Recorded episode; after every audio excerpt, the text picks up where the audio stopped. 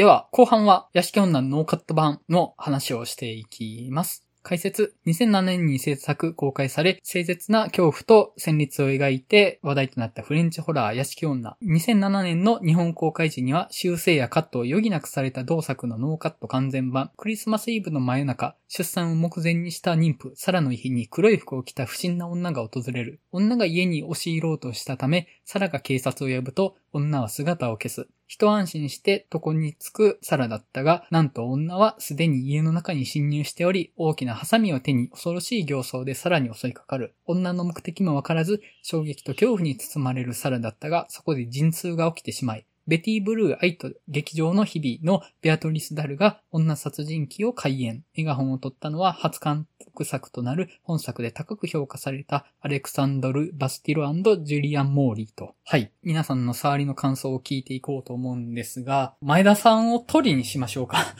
今回は。じゃあ、マリオンさんいかがでした？いや、もう、ちょっとこのポッドキャスト内でも、まあ、たびたび名前の出てたはい。映画だったので、まあ、ついにようやく見に行ったんですけど、いやー、きっついっすね。うん。あーきっついっすね、これね。いや、もう本当に嫌だなっていう。もうずっと嫌だなって思いながら見てて、もう本当に強烈でしたね。なんかもう最後とか本当なんて絵だっていう風になりましたし、本当もうなんかずっと不安とか嫌なものずっと見せられてて、本当なんか見てるこっちもすごい神経がピリピリしちゃって、その日なんかちょっと妙に寝つきが悪かった寝つきが悪くてなんか全然寝れなくて、本当嫌な、嫌な体験をしたなというか、それはまあ、イコール素晴らしい映画だったってことなんですけどね、もちろん。いやー、嫌な映画だわっていう感じでした。はい。はい。えっと、僕はですね、まあ、ずっと評判は聞いてた映画ではあったんですよね。一部の海外では有名な映画だったし。ただまあ、見るには至ってなくて今回、まあ、その、完全版っていうことで見に行ったわけなんですけど、なんだろう。深読みしようと思ったらできんこともない映画だとは思うんですけど、やっぱりその、まず怖がれと、恐れろと、っていうところをもう突き抜け切った映画だったかなと思って、やっぱりあの、ホラー映画でもちょっとアンタッチャブルな存在である。子供、でもさらに胎児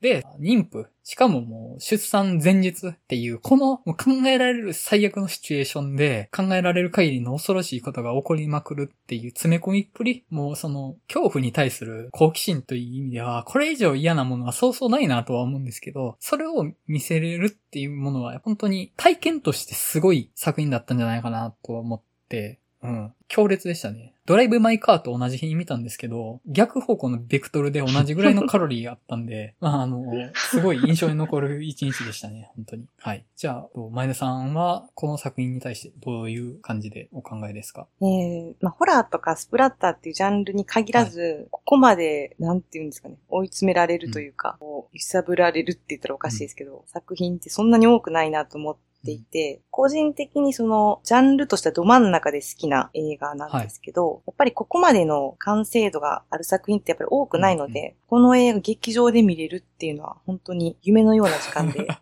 もう一回見に行こうかなと思ってます。今だったらね、塚口さんさん劇場で。あ、でも、木曜日までじゃないですか？明日まで？明日までじゃないかな。一週間限定じゃなかったっけ？あそう、そうでした。とちょっと、今私を絶望に突き落としました。いや、なるほど。塚口のいい音で聞きたかったですね。そうですね。うん。じゃあ、具体的な話に入っていきますか？うんはい。えっ、と、じゃあ、こっから先はネタバレ込みの話になっていきますので、もしネタバレを気にされる方がいらっしゃれば、見てから聞いていただくのがいいのかなとは思います。はい。えっ、と、まあ、ど、どうです？いやもうあの、怖すぎでしょ、あんな。なんで来たのみたいな人が来るじゃんわけじゃないですか。黒服の女っていう。いや、本当正体も何もわからないまま、あの人を襲ってきたので、本当に何これってなったんですよね。なんか、タバコ吸いながら来てたから、てっきりあの、冒頭で絡んでくるナースの人かなって一瞬思ったんですけど、全然顔が違ったので、うん。な、何ってなって、で、やっぱハサミ持ってくるじゃないですか。嫌な予感しかしないじゃないですか、本当に。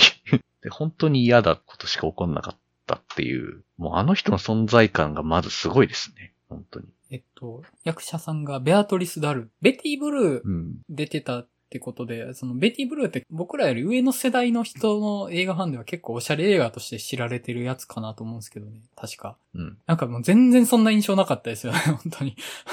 うん、ちょっと近いなって思ったのはやっぱヘレディタリーの時のトニコレットみたいな顔してんなと思ったんですけど。まあ、冒頭で交通事故があるじゃないですか。で、妊婦がうん。交通事故に遭うと。でも、ものすごい出産に期待してる感じのモノローグが入るんですよね。で、まあ、その人が交通事故に遭って、あ、どうも子供が亡くなったのかなっていうのはなんとなく推察されるなと思ったら、その次のカットに行ったら、主人公は妊娠してるんですよね。で、まあ、もうすぐ明日にでも出産を控えてるとっていう形で。まあ、そこで、あ、もしかしたら、じゃあ、あの、この犯人が事故に遭って、お腹の中の子供を亡くした方の人が犯人なのかなっていうのは、なんとなくちょっと推察はしたっちゃしたんですよね。ただまあ、あそこの叙述トリックみたいなのは、巧みだったなと思って、そんなに不自然じゃなく、あくまで主人公の話として一連のもの見えるようにはなってたので、つなぎ綺麗やなと思ってたんですけど、ただその後の流れでいくと、どうも主人公そこまで出産を楽しみにしてないように見える感じだったじゃないですか。なんかむしろ不安の方が大きいというか、恋人を亡くして、一人で子供を産まないといけないの不安があると。で、ここでまあ深読みしようと思えば、その出産に対する抵抗感というか不安みたいなのが具現化して襲ってくるみたいな話に見えんことはないなとは思ったんですよ。そうですね。やっぱそういう風に僕もちょっと最初見てましたね。そういう出産に対する不安とか恐怖みたいな話なのかなってやっぱ思いますよ。で、またね、その、絡んでくる人が結構やらしいんですよね。その、まず、診察受けた後に、隣に座ってくる看護師が、まあ、ぷかぷかタバコ吸ってるし、私はもう何人も産んで、みたいな感じで、また腹的なことを言ってくるわけじゃないですか。で、うんもう主人公はもう、あっち行けみたいな感じであしらうわけですけど、やっぱりその、お前らみたいにそんな気軽な状況じゃないんだぞ、とこちらは、とかいう感じ。あと、まあ、その、主人公が、まあ、雑誌のカメラマンなんですかね、あれは。そんな感じでした。うんなんかそんな感じでしたねまあ、その雑誌の編集長というか、まあ、偉い人らしき男の人が出産のこととか心配して話してきてたりするのも、なんかちょっとねちっこい感じもあるなとは思いながら見てて、実際結構あの人下心ある人でしたよね。主人公のお母さんうん。らしき人に下心込みで絡んできたりとか、まあ、やらしい感じがあったりとか、出産を控えてる一人身の母親になろうとしてる人に対して、まあ、なんかちょっと社会がやらしい感じで絡んできてるっていう雰囲気が不穏さとして出つつ、恐ろしい夜に向かっていくわけですけど、なんとなくそこが出産の嫌さみたいなのがあるのかなっていう風には見えるんですけど、なんかそういう不穏さのメタファーとしてあの犯人の女の人がいるというより、途中から僕、えっと、その要は妊娠が嫌だなと思ってた女の人が、そういう襲われることを通じて、プラスの方向に自覚が成長していくみたいな話になのかなっていう風に見たんですよね。で、この主人公の人が出産にポジティブなのかネガティブなのかで、この話の見方全然違うなと思って、出産にポジティブな人が襲われるんだと単に逃げるというか抵抗するって感じになると思うんですけど、出産にネガティブな人が襲われたことに抵抗していくことで成長みたいな話が帯びていくのかなっていうふうにも見てた。んですけど、なんか、話の次元はどうもそこじゃなくなっていくなっていうのは、だんだん途中から覚えていって、あ、もう、なんかそういう意味とかじゃなくって、あの、すごいものを見ろっていう映画だっていう、感じになっていくっていうのは、あの、期待とか想像を超えて、すごい映画を見たなって思ったところだったんですよね。そういうところが。いや、もう中盤からの畳みかける、ラストまでだれることがなく、もう本当に登場する人全員を確実に仕留めていって、全部で見せ場を作るっていう、あの気合がやっぱり素晴らしいですよね。うん。またね、移動距離めっちゃ短いんですよね。この話全体的に。特に主人公とか、あれ、はじめ寝室で襲われて、化粧室に逃げ込んで、そこに籠城して、で、その間に、えっ、と、まず、はじめに上司が来て、母親が来て、来て、うん。うん。で、警察が来て、で、その間主人公はずっと籠城してて、で、警察が来てる間に、あの女が警察の方を殺しに行ったので、その間に主人公が化粧室から出て反撃した。けど、最終的にもその化粧室のある2階から、あ、違う、えっと、1階寝室に戻るのか。でもまあ、あの、かなり移動距離としては短いですよね。なんかその中で結構その、まあ、うんほぼ家の中ですもん。多分200メートルも移動してないと思うんですよね。本当に。いや、うん寝室から階段ぐらいの。うん。なんかその中でのスペクタクルの作り方、特にもう籠城してる時の展開、陣痛を起こすのが本当に。いや、それ、どうすんのって俺、無理やんって。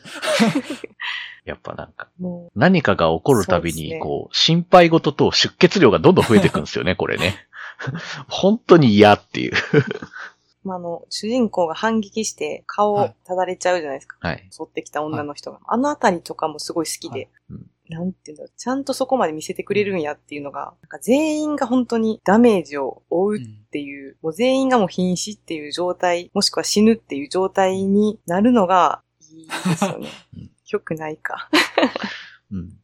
まあ確かになんかあの黒服の女を超次元的に強い人みたいな風にまあ描くことも全然できると思うんですけど、やっぱそうじゃないっていうか、まあ結局やっぱ最終的にわかるのは結局彼女も母親だっていうのがまあわかるわけですけど、共存関係というか、になるわけで、結局はダメージはまあ等しく受けて、で、その果てにまあ子供は生まれっていうあたりは、そこはなんというか、ある意味誠実だったというか、どうやったらあんなに悪趣味なこと思いつくんだって思いますよね。うん、赤ちゃんの、こう、胎児の CG をちょくちょく挟んでくることとか、本当に。誰がアイデア出したねんって思います。対人にダメージがいってるって、悪趣味やなーって本当に。もう、心配事が増える 増える。ちょっと突飛な展開かなと思ったのは、家の電気が消えて、ブレーカーを上げに行った警察の人が、はい。どう見ても殺されてる状態になったのに、後で立ち上がってきて、錯乱してこっちに襲ってくるじゃないですか。明らかそうなゾンビみたいにね。あそこはちょっとね、驚かし優先しすぎて、なんかよくわかんなくなってるなって、はちょっと思ったんですけど。あと手錠ぐらい外して入れよって思いますよ。いや。いや、ほんとなんか、とばっちりにも程があるだろうみたいな感じしません？あの、なんかほんとたまたまなんか暴動で逮捕された少年みたいな、じゃなかったでしたっけ？確か。もう、とばっちりにも程があるというか、警察はまだ仕事として行って、まあ、やられちゃったっていうのは、まあまあまあ、しょう、まあ嫌だけどしょうがないかってなるんですけど、あの子は本当にかわいそうっていう。本当思い出したら嫌な気持ちになってきますよ。うんまあね、まあ、あと、ハサミ、ツールとしてすごいいいなと思うんですけど、鋭くないじゃないですか。普通にやったら刺さんないんですよね。ハサミってそうそう。うんそれが化粧室の穴からドアを開けるのに手出してったところにハサミが突き刺されたりするわけですけど、鋭利じゃないから、むちゃくちゃ痛い。むちゃくちゃ痛そうなんですよね、あれ。いやー、だそう。全体的にその刃物に使われてるものが、破片とか、なんだろう、あの、お母さんの首に刺したやつ、あれ何なんですかねあの、あの、細い棒。あれ、なんでか僕よくわかんなかったんですけど、確かに、何やったね。何なんでしょうね。なんかよくわかんなかったんですけど、鍵編みうん。鍵針全体的に鋭利な刃物じゃないんですよね。鈍いんですよ、どれも。普通にやったらそこまで刺さらないものをガンガン刺していくのが、なんかね、痛そうやなっていうのがすごくあって、うん。ナイフとかじゃないんですよね。だから、うん。殺す用のものとして用意してきてないから、そこの効率の悪さみたいなのが、痛みとして想像力が働いちゃって、より嫌さが増してるなっていう。確かにみんな例によって即死じゃないですからね。もうめちゃくちゃ痛がった末に死んでますからね、本当に。嫌ですよね。上司とかももうぶっさぶさにやられまくってますからね。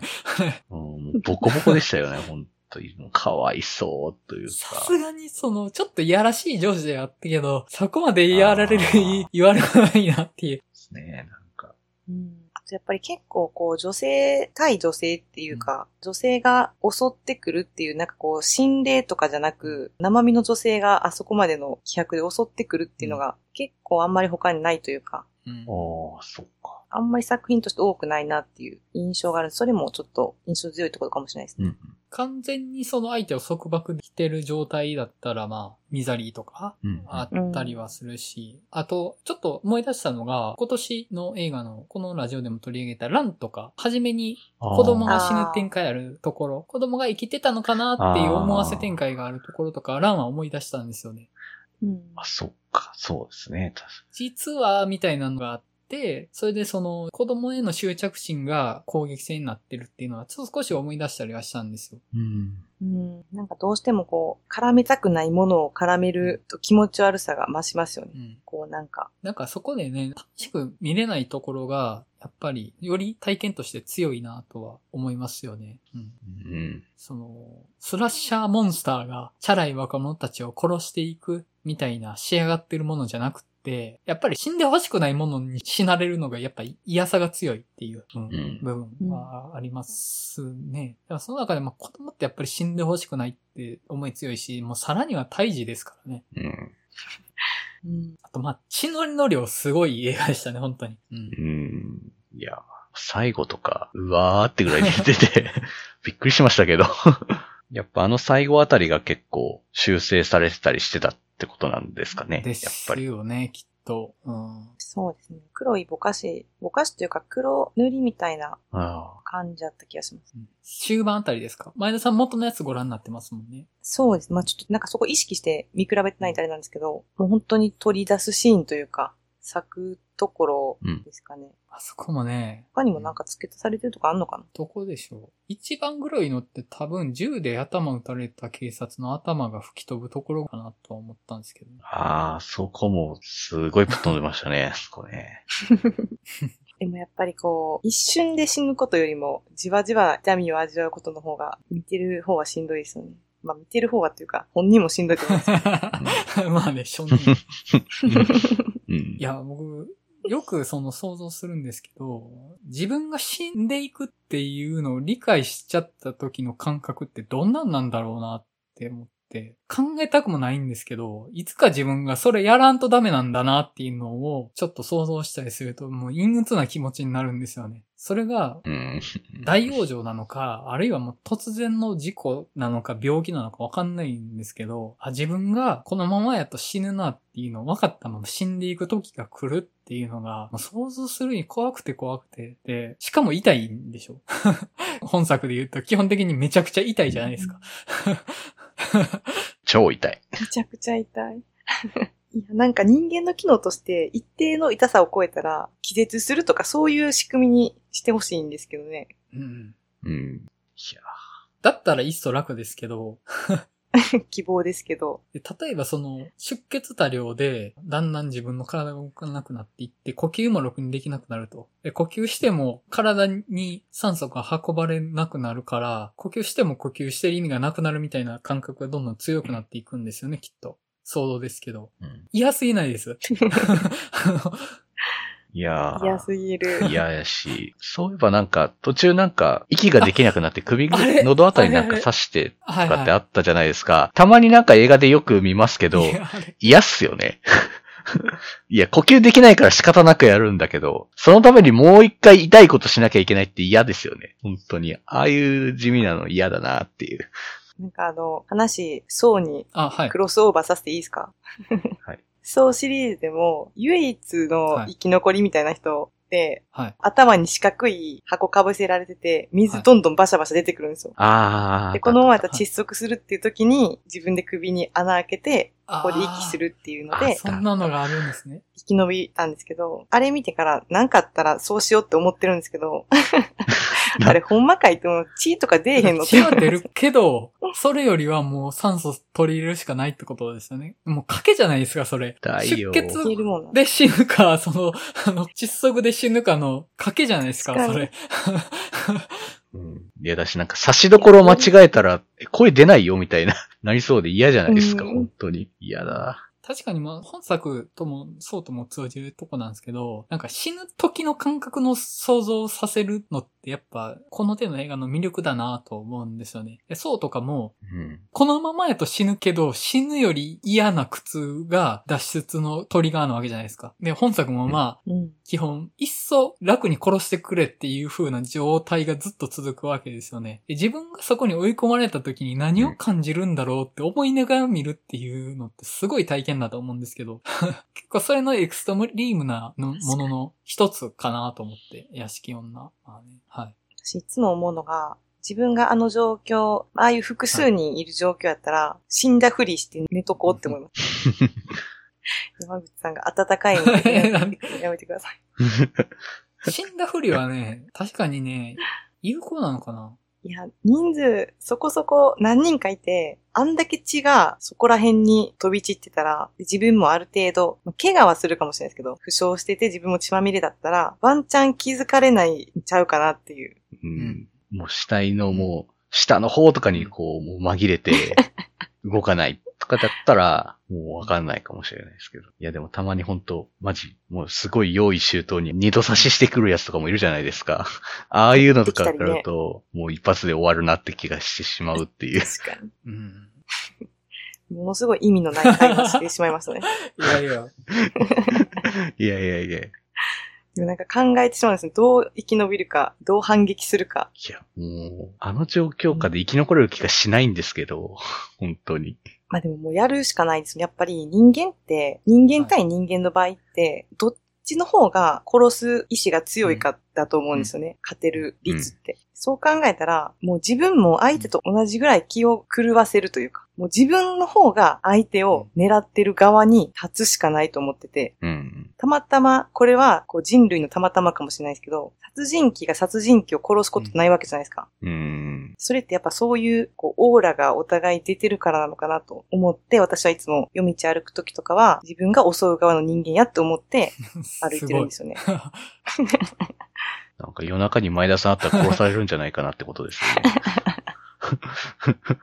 なんか何のけ、あ、前田さんだって言って言ったらなんか刺されるみたいな。なんか、むしろそっちの方がやばい人、可能性が。でもなんか実際家に、ちょっとした、はい。すごいこう余談なんですけど、ちょっとしたこう、何目的かわからない人が侵入してくるとするじゃないですか。いや、うんうん。単なる泥棒かもしれないし、本当に人殺しかもしれない。うんけど、それはわからないっていう時に、もう、やらなきゃやられるってやっぱ思うわけじゃないですか。うん。まあ本当にお金だけ取って逃げる人だったら多分見た瞬間逃げると思います、向こうも。うん。でもそこで、どういう人かわからんときに、まあ、できるだけ先制攻撃したいけど、変にガチで行ってしまって、相手そんな気じゃなかったのに、同じぐらいやり返されるリスクもあるって考えたら、最初どう出るのが正解なんかなっていつも思ってしまうんですよね。家でどう戦うかみたいな。は僕結構想像しちゃいますね。なんか物音した時とか、誰か入ってきたんかなっていうので、自分が反撃する覚悟があるのかどうかとかっていう。でもその反撃する覚悟を決めるとこまではいかないですよ。その、人がいたらもう殺そうみたいなとこまではスイッチが入るわけじゃないですけど、その、もし人がいた時に、この後自分が何を対応できるかみたいな想像をしちゃう時は結構あるっちゃあるんですよね。なんか、怖くて。怖いから、なんか考えないとって思う時はありますねあ、。まあ、そっか。なんか家のどこに何があるかみたいなのを、普段から結構うん、うん。把握というか、うんまあ包丁とかもそうですけど、包丁って台所にしかないから、もし玄関で出会ったら何で戦おうとか、結構その各ポイントにあるものっていうのを把握しておきたいのと、結構友達の家とか行った時も、間取りによっては、玄関開けて廊下バーってあって、で、こううんワンルームだったりした時に、玄関開けて、こう全部見通し良くて、そのままベッド見えてる子とかいるんですけど、はい。それすごい危ない。うん危ないです。もう、一撃でやられるというか、うん。最短で来られるから、絶対ここにベッド置かん方がいいとか めっちゃ言ってるじゃない。なるほどね。家ってでも、家の中に侵入系のホラーって結構まああるんですけど、うん。家って基本的にこはうくつろぐ場所というか、安心して過ごす場所っていうところに、誰かが侵入してくるっていう、こうおぞましさはやっぱあると思うんですよね。そこで、自分の家やから自分の方がそういう意味で有利なはずなんで、どう戦うかっていうのはもう考えとかないと、屋敷女みたいなことになりますからね。うんちゃんとイメージトレーニングしときましょうっていう。さすまたとかってすごい有効なんだろうなってめっちゃ思いますね。ああ、あの、やっぱ途中ちょっと、こう、うんなんていうんですか、あ槍というか、はいこ。はい。ちょっと長距離こう使う武器を使うじゃないですか。柄の長いもの。うんうんあれって多分すごく有有効ですよね。やっぱ、リーチが長いってやっぱすごく重要。その終盤で覚悟決まって武器作るところが、も うなんか来たなーって感じはありましたよね。うん。そう。おー、こっから反撃かーと思ったんですけどね。そうはならねえっていう。うん。その前田さんが言う、殺す側のそアイオブザタイガーですよ。狩る側の目に。虎、虎の目だ。虎の目してるぞっていう。う。そのスイッチをずいかに早く入れるかっていう。ただ本作の際立ってるとこって、僕助かると思ってたんですよ。助かると思って見てたんですよ。なんだかんだ。言 っ僕も、てもね、僕もそう思ってました。はい。反撃のスイッチ入ったし、一度そのスプレーからの炎で反撃もできたし、うんあとはもうギリギリのところで、このままもう自宅出産、一人で産んでエンドみたいな。フランス映画だからフィナーレみたいな。フィナーレじゃないのかフランス語わかんないですけど。えっと、終わるのかなと思ったんですけど、うん。まあ、ね、麻酔なしの帝王切開をされるわけですよね。うん。最悪、本当に。ひどいというか、もうしかも終わった後の図をこう、こう上からカメラで撮るじゃないですか。もうお腹が穴が開いた状態の。ひどいと思って。ひどいですね、この惨状はっていう。まあラストが顔が焼けただれた黒服の女が赤ん坊を抱いて終わりっていう。もう画面も真っ赤だし、もう、ほどましい、ほどましすぎるって思いながら。この後どうなんのっていうその、こうなるやろうなっていうシナリオが一個も頭に浮かばないんですよね。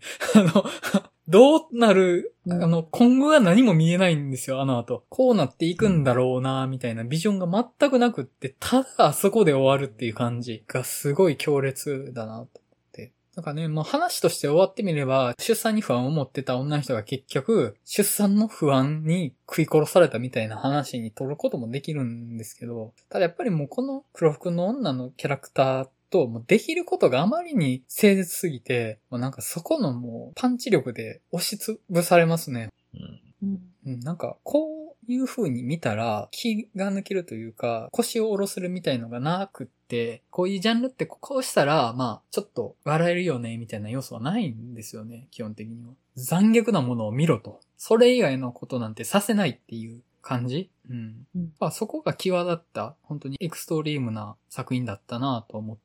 まあまあ、ちょっとまた見たいなと僕はちょっと思わないですけど。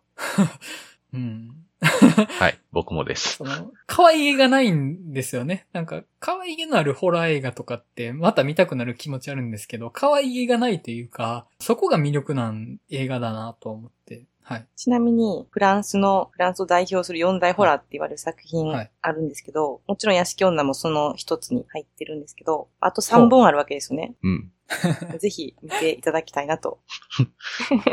屋敷女はまだ四天王の中では最弱だったみたいなことになるんですか、これ。で最弱ではない一ですけど、最弱ではないですか他の。三本も、そうですね。他の三本もなかなか、まあ、やっぱり並ぶなっていう。はあ。見たことあるかもしれないですけど、ハイテンション知らない。とフロンティア知らないと、あとマーターズ。アマーターズは知ってます。最近話題になりましたよね。配信が始まったってことで。へえ。いや、全然知らなかったです。フランス四大ホラーってそんなんがあるんだっていう。いそうです。や、でもせっかく屋敷女で一個成功したので、ちょっと見てみたいですけど、やばそうだな。そう。ちなみにハイテンションは、アレクサンドラ・ジャーなんですよ、監督が。あー、そうなあの、なんで、まあ、一番見や見やすいかもしれないですね。うん前、映画バーの時に前田さん勧めてましたっけ？ハイテンションって。ハイテンション進めてましたね。だから DVD いっぱい持ってきた時にありましたよね。その DVD コレクションの中に、そうですね、入ってますね。怖いなハイテンションいいですよ。なんかあの、はいお二人の好きな、ちょっとユリっぽい要素も入ってますし、あ、そうなんですか？若干、若干。若干入ってますし、マーターズは結構、うーん、ちょっと精神的に、なんていうんですかね。スプラッターというよりかはちょっと精神的に来るようなうーん。あー。で、フロンティアってやつは、どっちかというとなんかちょっと汚いというか、うん。絵が汚いって言ったらあれですけど、うんまあどれもこう、グロさが際立ってる作品ではあります。なるほど。ホラーとはまたちょっと違う方向性じゃないです？なんか全体的に。あの、あの、気のせいですか？そうです。なんかまあホラーっていうジャンルの、なんていうんですかね、くくりがよく分かってないとこもあるんですけど、なんかちょっと、なんて例えたらいいか分からなくて。ゴア寄りというか、そんな気配がしますね。なんとなく。まあそうですね。5話寄りですね。まあちょっと、あの、見るにしろ、避けるにしろ、作品名は覚えといた方が良さそうな作品たちですね、それ。あの、万が一にでも、はいど。っかこれ、オールナイトとかしてくれへんかなと思って。なるほどね。まあちょっと、あれですね、このラジオの中でも、屋敷女はずっと名前に上がり続けてた作品だったので、ようやく語れたって感じですね。嬉しいです。二人が嫌な気持ちになっていただいて。いやちゃんとなりましたよ、嫌な気持ちに。はい。はい。なりましたよ。もう、爽やかな映画ばかり見せないぞと。じゃあ、まあ、こんな感じで終わっときましょうか。はい。はい。どうしましょう？来週のやつ決めます？そうですね。うん。来週、レミニセンス、コロナチレベル2。あ、コロナチ時間も合わないかもしれないですわ。よく考えたら。ああ。それやったら、フリートークでもいいんじゃないかって気もするけどな。フリートークしますか？じゃあ。フリートークしましょうん。じゃあ、フリートークのついでに霧島の話します？う。ぜひ。ちょっと見とかないかんな、じゃ じゃあちょっと霧島見ときますか。はい。霧島をじゃあちょっと見とくということで。あ。わかりましフリートークついでに霧島の話するみたいな感じで来週は行こうかなと。た。はい。ここのくだりは収録外で霧島部活辞めるっていうような話をしようかっていうくだりがあって、その話です。うん で、まあ、ちょっとその話をしてもいいのではないかっていうのがあったので、じゃあ来週はフリートーク兼霧島部活辞めるっていうような感じで。あと、障害ベストの話どうかなと思ってるんですけど、前田さんどうですか？障害ベストですか？障害ベスト。オールタイムベストか。?3、え、1。いや、もうそこはね、もう、無制限でいいかなと思ってて。え決めましょうよ。あ、決めます？はい。オールタイムベストな。決めたことないんだよ正直僕3つぐらいしかあげれないんですよね。障害ベストって言われたら。な。いや、うん3つで十分だと思いますよ。うん。それ以上がないというかそんなによほど特別なものを除いたら、ほぼ等価なんですよね、映画。うん。うん。なんかその面白いとかじゃなくて、なんかこれ自分にとって節目やな、みたいな作品ってあったりすると思うんですけど、それがまあ、あえて言うならベストの方かなっていうだけで、すごい面白いも結構面白いも、結果的には等価やなって思ってて、だから逆にもうその僕3つ以上上げれないかなって気はして。あとまあなんかフリートークの中でベストを上げるってこういう意味合いですよねとか、人にベスト聞かれて答えるときってこういうことを考えて答えますよねとか、そういう話してもいいかなってちょっと思って。あー、むずいかも。そうですね、むずいや。ちょっとじゃあ適当に考えといてください。基本的にはフリートークでいきましょう。はい。あとまあ霧島見る感じでいきましょうか。わかりました。はいはい。では、来週はフリートークの回になります。あと、再来週は空白ですね。空白はもう確定でいいですよね。はい。はい楽しみです。はい。再来週は空白になりますので、もし空白見る方いらっしゃったら、感想のお便りなどもいただけると嬉しいかなと思います。はい。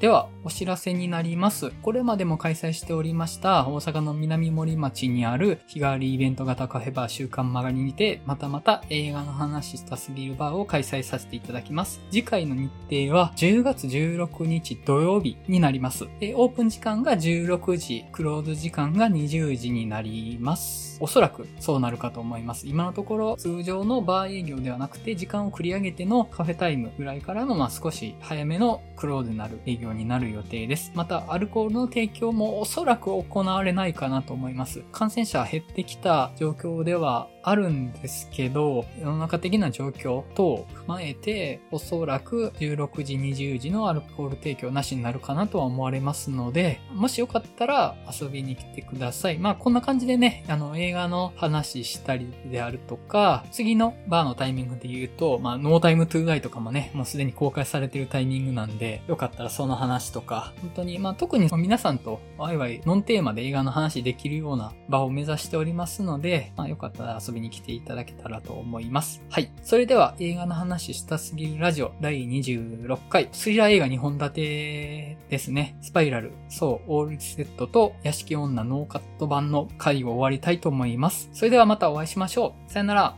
さよなら。